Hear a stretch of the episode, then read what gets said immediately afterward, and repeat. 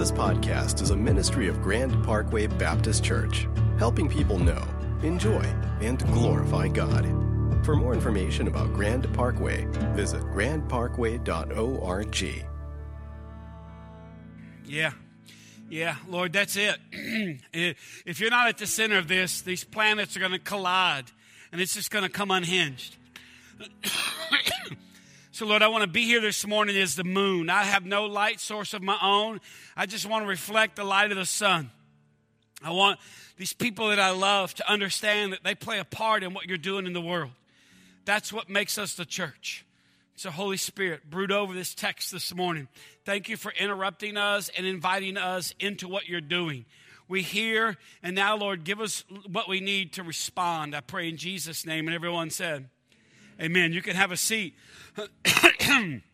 If you've got a Bible, I invite you to take it and open up to Colossians chapter 1. We've been in a series called Life Songs where we've been looking at different Psalms, which is a prayer book of God's people. And we'll, we'll pick back that back up next week. But I want to take a break from that uh, uh, this morning. And I kind of got something burning in me that's been burning in me since Monday. Uh, I don't try to read a lot of the Bible every week. Like every day, I don't like read a different chapter. What I try to do is just to read something and just keep reading it until I, I feel like I understand what it's saying to me. And then I try to live it out in my life. And so Monday I was reading in Colossians chapter 1. If you don't have a Bible, I think I'm on page 983. Uh, I was reading this and I kept thinking about us. And, and, and by about Monday afternoon, I sensed the Lord kind of saying, Hey, I want you to preach out of this passage on, on, on uh, Sunday. And so, right now, by the way, if you came for starting point and you're like, Hey, we came for the membership class thing we signed up for, that is second place right behind me. So, you can just kind of slip out and still join them. You haven't missed anything. But starting point, which is a part of our membership process, where we kind of, hey, say to people, This is what we believe as a church, this is what we're about, uh, is going on this morning. And so, I thought it'd be a great day for me just to kind of pump the brakes on this series we've been in and just kind of say, hey, just for everybody, just by way of reminder, this is who we are and what we're about as a church. This is what we're passionate about. This is what we believe. This is why we turn the lights on. This is what we labor for. This is what we love, and this is why we love it, okay? So after the service, uh, myself and, and, some of our uh, elders will be available down front. If you have any questions or you're kind of like, hey, you're crazy, we're going to go find another church, uh, that would make me sad, but I would bless that uh, because I'm all in on what the Bible says. And uh, the guys, uh, the tech guys were like, hey, do you have a title? And, and I said, yeah, Jesus, you, and me. And they kind of looked at me like, okay. You've been alone too much this week. Uh, but, but anyway, I want to just read Colossians chapter 1, verse 15. Uh, Paul says this He says, He is the image of the invisible God, the firstborn of all creation. For by him all things were created in heaven and on earth, visible and invisible, whether thrones or dominions or rulers or authorities. All things were created through him and for him. And he is before all things, and in him all things hold together. He is the head of the body, the church. He is the beginning, the firstborn from the dead, that in everything he might be preeminent.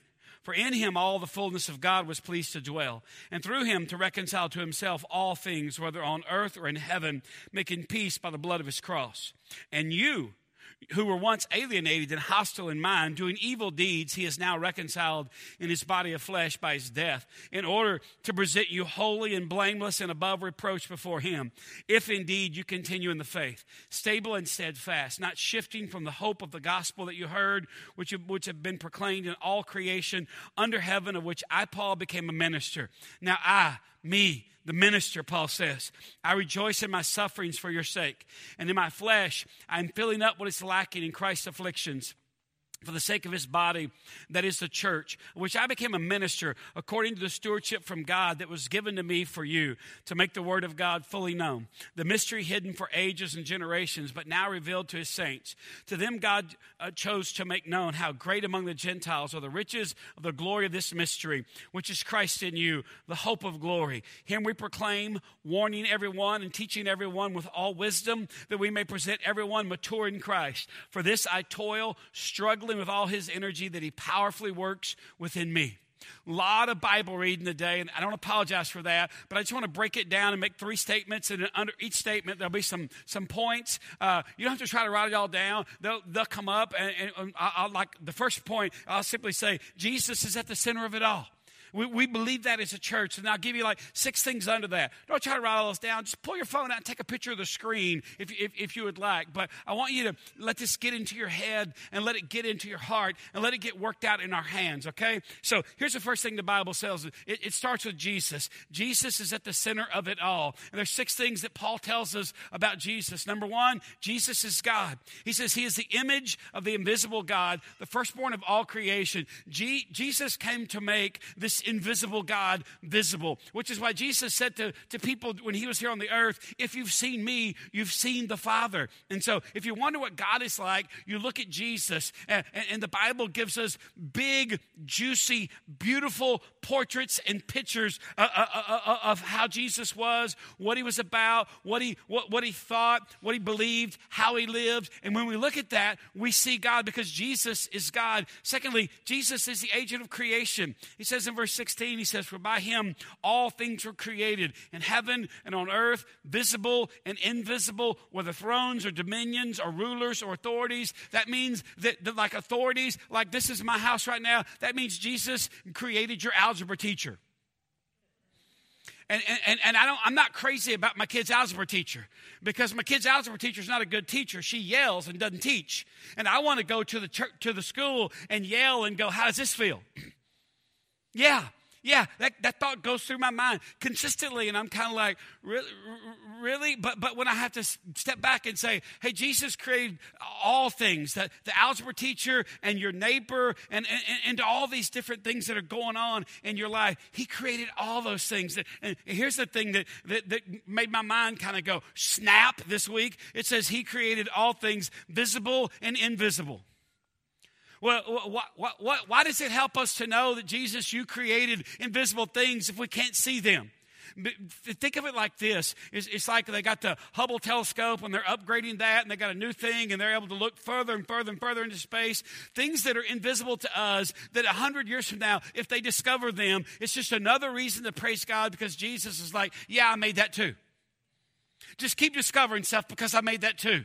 And this is going to redound to my wisdom, and it's going to give you more reasons to praise me and to thank me because He is the agent of creation. Let me bring it down to where we live. This third thing is that Jesus is the reason for which everything exists.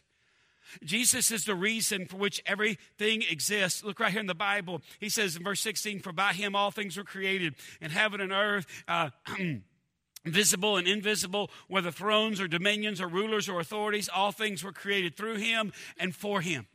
And for him. Uh, that's what I mean when I say Jesus is the reason that everything exists, which uh, means that everything that is created is morally responsible to the one who created it.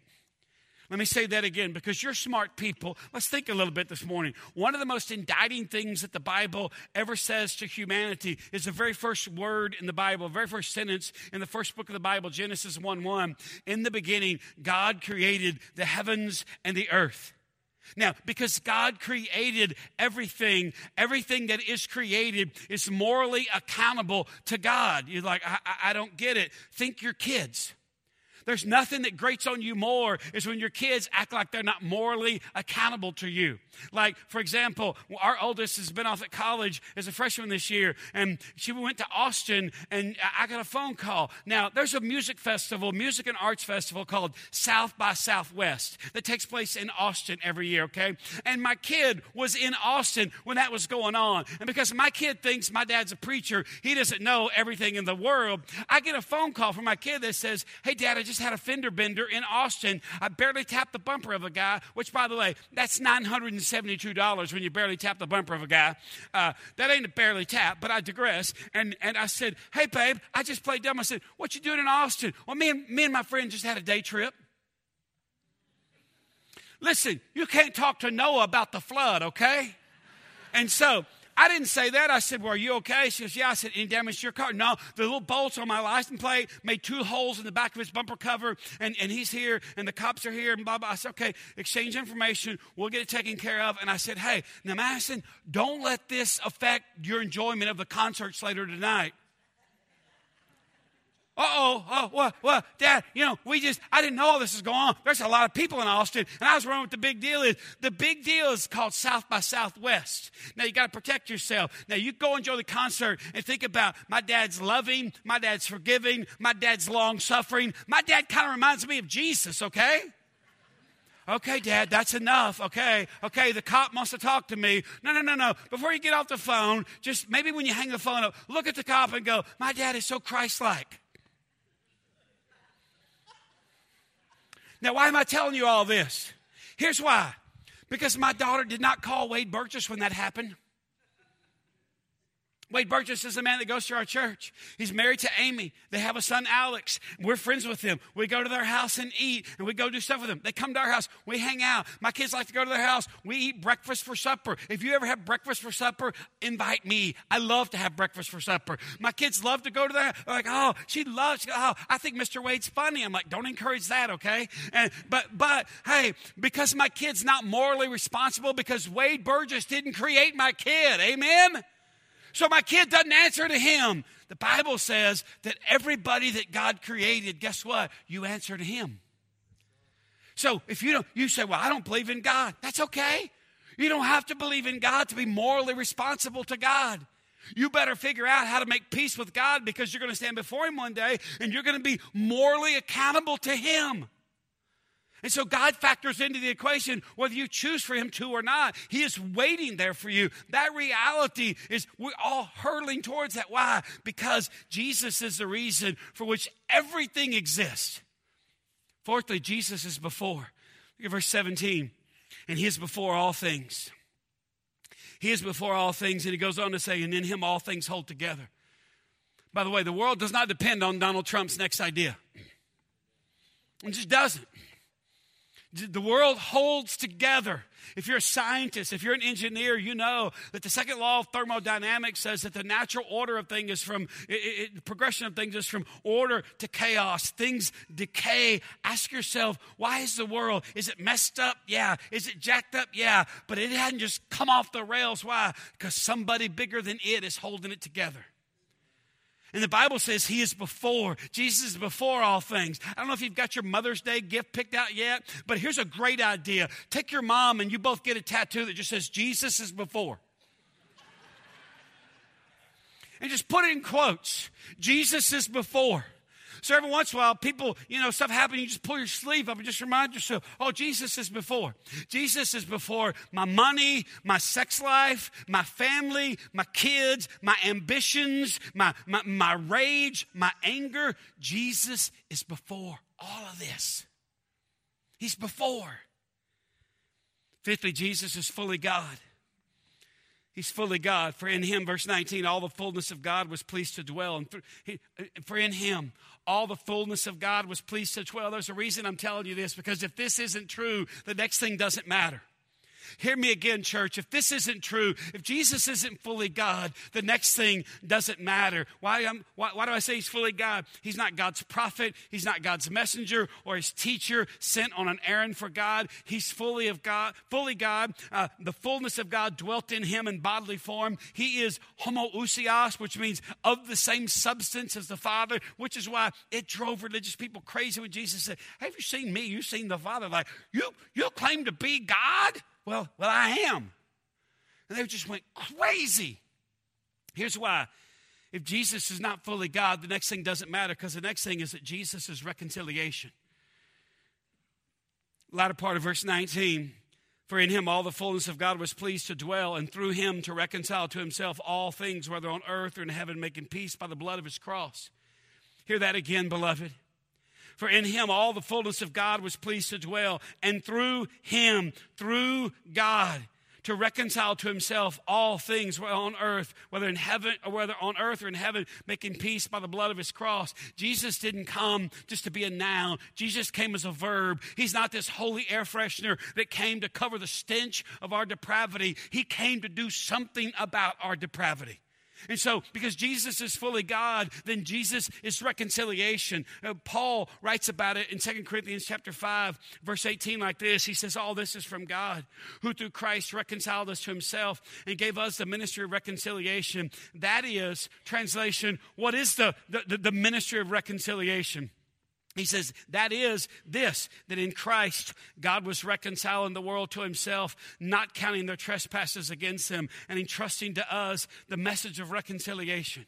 Now, hear that again, beloved. He said, We've been given this ministry of reconciliation. Well, what is that? It's this that in Christ, in Jesus, who is fully God, God was reconciling the world to himself, not counting their trespasses against him, and entrusting to us the message of reconciliation. There's two things you need, okay? And here's the here's the big takeaway from this morning. There's more sermon to come, but if you only hear this, this is sufficient. You need two things. Number one, you need to embrace the fact that you have you if you're a Christian, you've been given this ministry of reconciliation.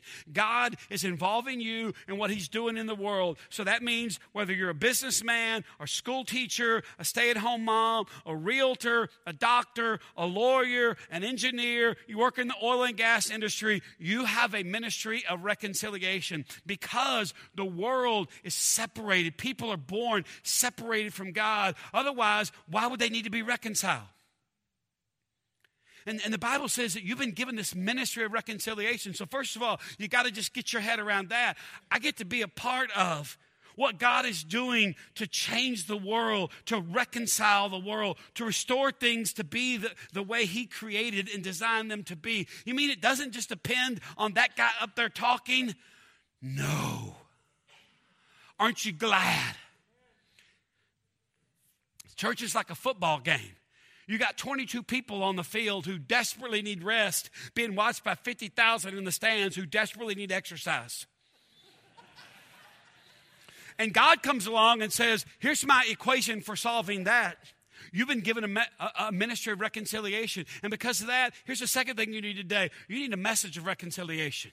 So I want to ask you to walk out of here today and ask yourself, what is my message of reconciliation? What do I tell to my friends that are just way off? How many in this room besides me have friends that are non-Christians? They don't believe in God or the gospel. Can I see your hand? Hold it up real high. Hold it up above your head high. Come on. Act like you're proud. Look around. Look around. Put your hand down. You've been given a ministry of reconciliation, which means God wants to use you to, to bring that person to Christ, not to manip- manipulate them, but, but, but, but you need a, a, a message of reconciliation. And here's my question to you today I want you to think about is what is your message to that person? If your message to that person is, hey man, you better become a Christian, you're going to go to hell, let me ask you to do this stop talking. Just if that's all you got, just stop. Just stop. Because Paul says, hey, in Christ, God was reconciling the world to himself, not counting, hear this, not counting man's trespass, not counting their trespasses against them. I said to a man this week, hey, God's not going around keeping a record of how screwed up you are. Every time you sin, God doesn't write it down and go, I'm going to get you. Well, I mean, are you saying sin doesn't matter? I'm not at all saying sin doesn't matter. I'm saying God knows you're a sinner by the simple fact that you were born. And he said to me, What do you mean? I said, Yeah, I'm the same way. I was born the same way. We're all born as sinners. You're not born as good people because if we're all born as good, Jesus leaving heaven and coming to earth to reconcile us makes no sense. It's a wasted life. It's just like, what, what's God doing? So Jesus is reconciliation. Because of that, you, we have this ministry of reconciliation, so you better have a message to go with it. Second point in the sermon this morning is simply this we need to understand people from God's view. We need to understand people from God's view. Verse 21. That's where he starts off talking about Jesus. Look at verse 21. And you. And you, church people at Colossae, it's a city. That's who he's writing to in the book of Colossians. He says, And you, who were once alienated and hostile in mind, doing evil deeds, he's now reconciled in his body of flesh by his death, in order to present you holy and blameless and above reproach before him. If indeed you continue in the faith, stable and steadfast, not shifting from the hope of the gospel that you heard, which has been proclaimed in all creation under heaven, and of which I, Paul, became a minister. See, seeing people from God's perspective, what does that mean? Uh, that means, number one, that man is by nature, not choice, separated from God. Man is by nature, not choice, separated from God. I continue to meet people in my city where I live called Sugarland. Maybe you've heard of that. Who boast about the fact that they don't, they're not Christians. Well, I don't believe what you believe. I think you're a good person and I respect you, but I just don't believe that. And that's just who I am. And they get all big and almost want to fight about it. And I had to say to a guy not long ago, hey, listen, you don't get like a certificate or a trophy or an award for not believing. You did nothing. You didn't choose to not believe. You were born that way. And he's like, What do you mean? I said, You need to find another way to distinguish yourself because your big thing is, I don't believe. I think religion is the cause of all the problems in the world. All the wars in the world have been fought about religion. Look right now, you got Jews and you got Muslims and you got Christians and blah, blah, blah, blah, blah, blah, blah. And I said, Hey, by the way, I think this is how you distinguish yourself down here at the Flying Saucer, where you sit on a bar stool and have a few craft beers and talk about spiritual things. And everybody's like, Oh, wow, you got power. Listen, this is just who you were born to be. You, you, you didn't choose to not believe, you were born not believing. So, no cookie for you, no credit for you for not believing. He just looked at me like, I said, let me put, can I say it another way?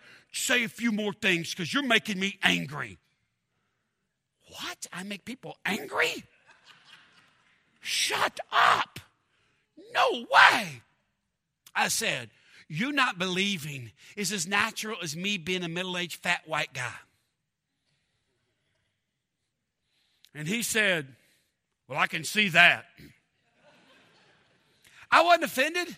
I said back to him, and I look at you, and I see you trying to use your unbelief to distinguish you as, you know, I'm really bold. No, you're not. You were born. That's all you've done. Because why? Man is by nature, not choice, separated from God. Look right there, verse 21. And you who are alienated, who are alienated. See, you have to embrace the fact that people are alienated. Otherwise, why do you need a message of reconciliation? Secondly, separation from God manifests itself in how people think and what people do. Hmm, that's what he means when he says, hey, you're hostile in mind doing evil deeds because people by nature are hostile in mind. Engage the mind. Don't just comment on the behavior. Engage the mind. Christian, do you know how to engage the mind of the non Christian? Or do you just comment on their behavior? Oh, you better, you better stop sleeping around. You're going to go to hell. Is, is, is that really reconciliation? No, that's ignorance. That's I don't know what else to say, so I just say this. Thirdly, reconciliation changes who you are. It changes who you are. He says here, he says, Hey, you were doing evil deeds, says he is now reconciled in his body of flesh by his death in order to present. Four words that I just meditated on since Monday every day. And every time I had an opportunity, I wasn't engaged in a conversation or reading or studying or whatever. I just, in order to present, in order to present, I just kind of picture that in my mind. Why? Because it's the Greek word paristemi. Paristemi. And it means this it means to place beside or near to just kind of lay something beside or near. It's, it's the same prefix as the word where we get our word parable. Like when Jesus would be teaching and he would say crazy stuff and people would be like, What? Are you kidding me? He would tell them a parable. A parable means I'm laying this story down beside this truth that I just tell you, told you to help you understand this truth a little bit better. And paristemi, when he says in order to present, what he's saying is, hey, this God who, who has a ministry of reconciliation and a message of re- reconciliation, this is what he's done. Paul says, hey, he is now reconciled in his body of flesh by his death in order to present.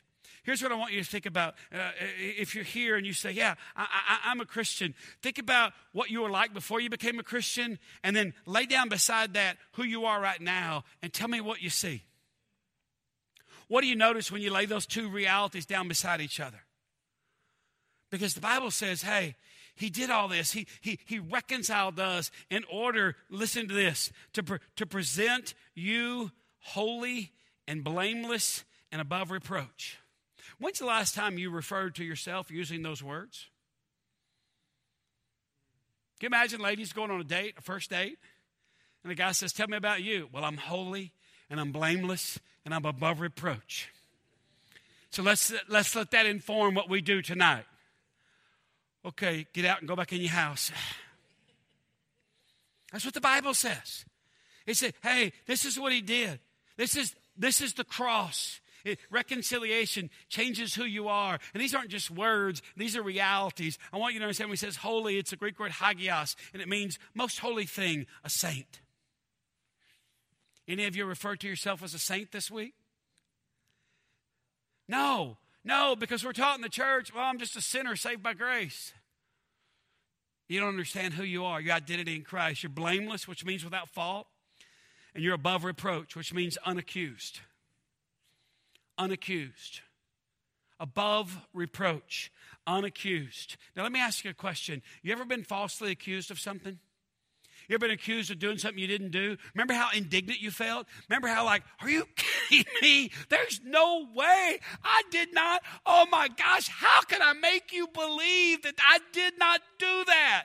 Now just take all that energy and motion, emotion and flip it over. And the Bible says, when it says above reproach, it says, yeah, we are guilty of sin.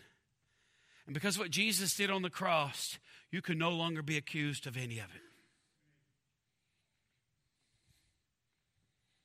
And so, what do you mean? We use big words in the church like sanctification and forgiveness and blah, blah, blah. Think of it like this How many in this room have got some episodes in your life that you pray to God that never come to light? No one ever finds out that you did that. Can I see your hand? Hold it up real high, you sinners. Yes, come on, mother, your kids are looking. Put your hand down. Yes, you've got those things you're just like, let's just forget that time on spring. I played in a golf tournament the other day with some guys. I, I knew one of them, I didn't know the other ones. And one of the guys was like, hey, remember this koozie? Remember, remember that? and the other guy said, I can't believe you survived that week. And they started going on, regaling each other with tales about Florida. And I was like, well, that sounds like that was a good time. We all got situations and circumstances in our life. We're like, oh, Oh, please, Jesus, don't let that come back and get me. Why do, I, why do I make a big deal out of that? Because when I say reconciliation changes who you are, think of it this way.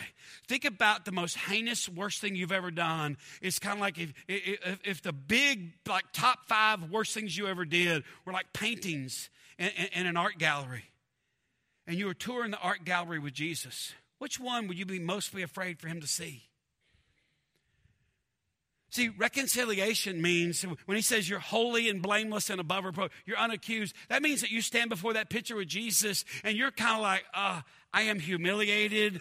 Oh my gosh, I am so sorry, Jesus. And he looks at you and says, What are we looking at? I don't see anything. Because you're incapable of being accused.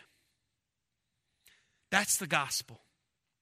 So if you're here this morning and you've, got, you've done something that is horribly sinful, wrong, and bad. It was illegal, immoral, and fattening, all three. And you're like, I just, gosh, I just hope that never, nobody ever finds out. Look at me. The person that matters the most already knows, and he says you can be forgiven for it. Why? Because to be a Christian is to be holy and blameless and above reproach. Last thing I would say under this second point is simply this is that continuing is a consequence of salvation. He says, same sentence, it keeps going. Verse 23 If indeed you continue in the faith, stable and steadfast, not shifting from the hope of the gospel that you heard, which has been proclaimed in all creation under heaven, of which I, Paul, became a minister. If you continue, it's a consequence of salvation. It's not a, con- it's not a condition. It's not like, hey, if you, if you continue, you get the prize. No, look at me, beloved. You got the prize. Here's how you know who got the prize. Here's how you know who knows God. They're going to keep on keeping on. Is it going to get hard? Absolutely. They're going to keep on keeping on. Some days you're going to look back and they're going to be doubled over like, whoo, hang on a second. I didn't see that coming. Oh, oh, okay, here we go. Why? Because they've been reconciled. It's not a condition, It's a consequence of salvation. And then lastly, verse 24, Paul gets to me, to himself. He says, Now I, I, the minister, I rejoice in my sufferings for your sake, and in my flesh I am filling up what is lacking in Christ's afflictions for the sake of his body, that is the church, which I became a minister according to the stewardship from God that was given to me for you to make the word of God fully known, the mystery hidden for ages and generations, but now revealed to his saints. To them God chose to make known how great among the Gentiles Gentiles are the riches of the glory of this mystery, which is Christ in you, the hope of glory. Him we proclaim, warning everyone and teaching everyone with all wisdom that we may present everyone mature in Christ. For this I toil, struggling with all his energy, that he powerfully works in me. For this I toil, Paul says. This is what I toil. Here's the bane of preachers in America they toil for the wrong things.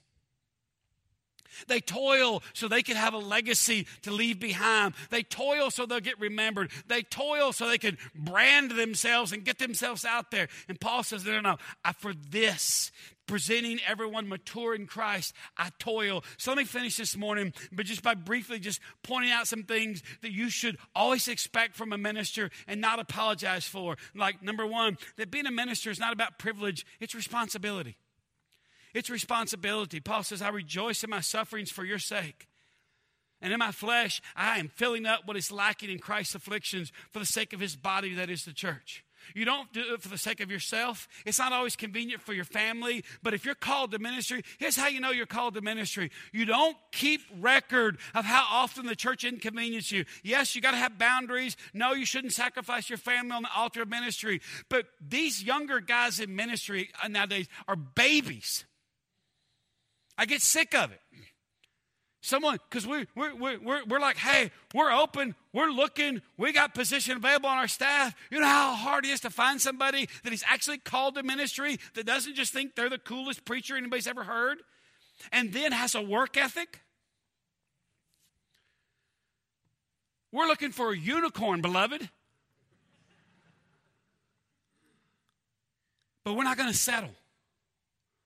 We're not just going to hire somebody. Secondly, ministers have a responsibility to suffer. That's why when we get a resume, I, I ask them, hey, how are, you, how are you personally suffering for your church, for the sake of your church? Oh, you know, my family's very important to me. I didn't ask you about your family. Stop hiding behind your family the fact that you're not really a called man. Well, you know, I, I, I, it's really important to me that my wife not work. Yeah, it's important to me, my wife not work too, but we, we can't afford to live on one income. Welcome to reality, my man. That's entitlement. That's not calling, by the way. Thirdly, ministers should receive something from God. He says, hey, let me, let me just read it out of the Bible. He says, I'm filling up what is lacking in Christ's afflictions for the sake of his body, that is the church, of which I became a minister. Hear this according to the stewardship from God that was given to me for you. Hear that three part process according to the stewardship from God that was given to me for you. People that, that want to be your pastor, they should have received something from God. When they stand up, whether it's myself or Don Minton or Clyde Copeland or Lindsay Freilich or Jeff Witten or anybody else that works here, you should look at them and kind of go, you know what? That's a man or woman who's received something from God. They got something to discharge because what comes natural runs out eventually. You bleed and burn through your personality, and you better have some holy unction or you're in deep weeds, my man. I get asked all the time, hey, why do, why do preachers stay about three years and leave? Because they, that's, they got a three year natural game plan, but they ain't got no unction after that. And lastly, I just say this and I'm done.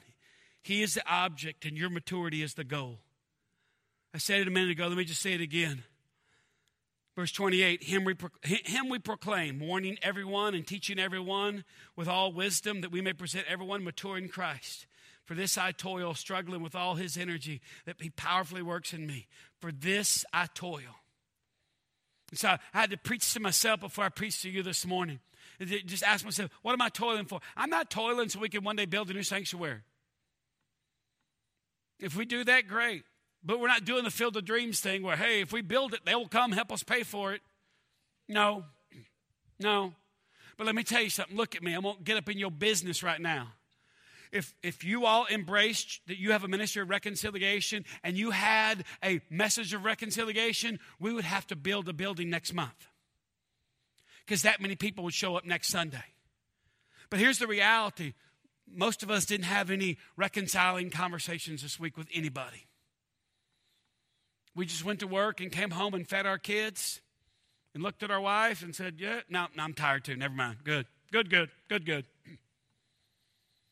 And it happens week after week after week.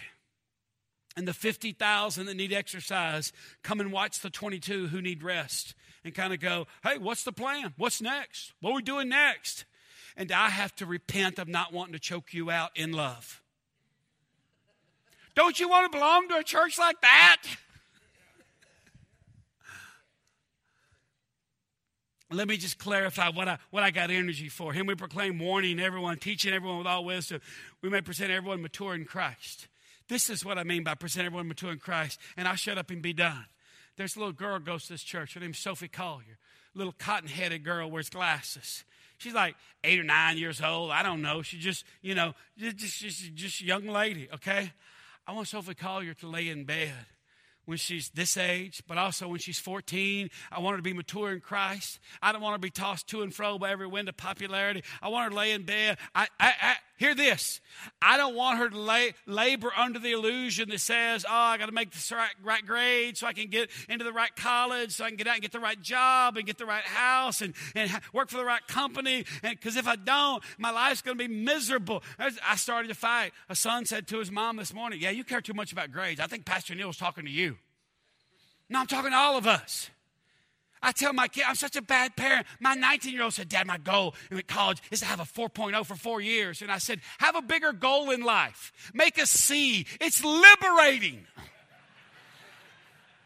Walk into a college class and have your professor look at you and go, Mr. McClendon, are you a part of this class? I don't see you that much. And say back, I got 10 skips and I'm using every one of them bad boys this semester. Why do you think we got them, okay? There's a lake, and some days it calls my name, okay? I'm on the dean's list, and if I don't make the dean's list, it's okay. My identity is not found in my activity. Well, Dad, I tell my friends that my dad told me to make a C. It was liberating, and they're concerned about you. One of her friends says, Your, your dad's actually a pastor? Yes. Yes, I am. Yeah. And I told my 13 year old, I don't care what you make in algebra. I don't care. I don't give a hoot. Just have fun, do your best. Well, no one else is saying that. Well, they're wrong. Because back to why, here's what I toil for. I want my little friend Sophie Collier to lay in bed when she's 15 and kind of go, you know what? And also lay in bed when she's nine and go, you know what? God's so big. He's so good. He knows who I'm going to marry and the job I'm going to have. And Acts 17 says He's determined the exact places I'm going to live. God already has my first house picked out. He knows the first house I'm going to live in and the last house I'm going to die in. So, what am I worried about? And I want to, I want, I want, I want on Judgment Day, I want to stand before God and say, "Hey, this is Sophie Collier. Every Sunday, God, I preached the gospel with everything I had in me. I told the truth, and some Sundays they loved it, and some Sundays they hated it. But I told them the truth to make the Word of God fully known. Her life is a reflection of what she understands the gospel to be, and she didn't just get it from me; she got it at home from her mom and dad too. That's what you should expect from a pastor. Now, someone came up to me this morning and they said, Hey, that sounds like you're leaving. No, I'm not going anywhere. I just want you to know you should expect that from us. You should be like, Hey, yeah, yeah, this person should be helping me m- mature in my faith. I should be keeping on. Now, by the way, I said a few minutes ago uh, that continuing is a consequence of salvation. Ask yourself see, here's what's hard for some of these 20 and 30 year olds, you 60 and 70 year olds, is because when we get 60 or 70, we just quit and start coasting. Ask yourself, who do you know that's more passionate, that's in their 60s and 70s, that is more passionate for God right now than they've ever been? And so these 30 year olds that got little kids are looking around and kind of going, hey, what, what do I aspire to? I just want you to know this is just adding myself. This is what, if you're visiting today, this is what we as a church believe. This is why we turn the lights on to help you understand that God has given you, if you're a Christian, God is not, you don't just get forgiveness in heaven. In the meantime, you get to be a part of what God is doing to change the world. And so you better have a message of reconciliation. You better be eating your salad at La Madeleine's, and one of your girlfriends from the tennis club says something crazy, nutty, new age nonsense. And you just kind of smile like, I'm about to rock your world, girlfriend. I hope you had breakfast today because I got the king and the kingdom coming up in me. Whoa! I'm about to beat you down right here in Jesus' name. But you don't say any of that. You just kind of smile and say, Hey, I find that curious. Can I pursue you on that a little bit? And everybody just kind of scoots back from the table. And somewhere on the intercom in the Madeleines, they go, Houston, we have a problem. And your friend walks out to her Lexus SUV and cries in the parking lot and says, I got nobody in my life that talks to me like this and makes me rethink what I've thought my whole life. Thank you. Oh, gosh, thank you. So, beloved, here's the deal. You better figure out and find out pretty quick what is your message of reconciliation to the world. Because the Bible says, hey, hey, God was in the world making his appeal through you. Let's pray together. God thanks that it's not about me, it's about them.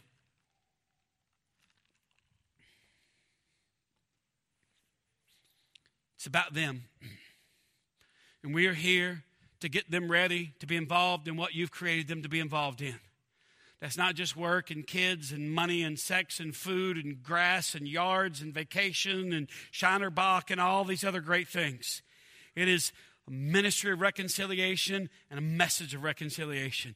That's what the world needs. And a church that doesn't have people full, it's not full of people that have those two things, is a church that's just dying. It's just taking up space. They should turn their, build their property into a community garden and get out of the way.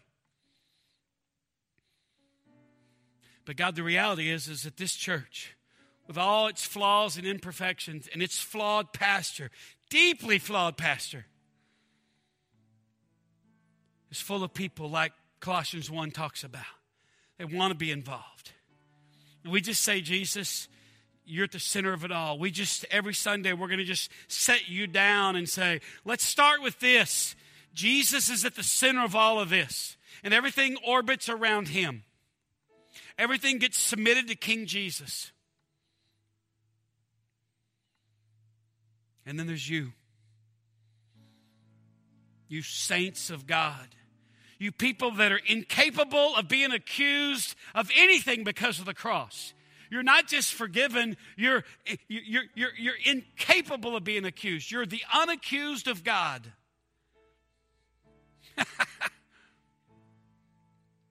There's no paintings on the wall, beloved. The blood of Jesus has washed all that stuff off.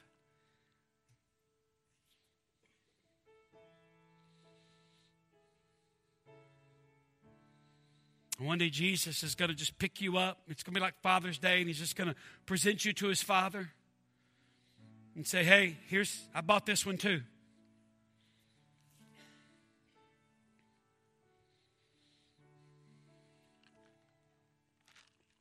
So just take about 10 seconds and ask yourself, what do I take away from this?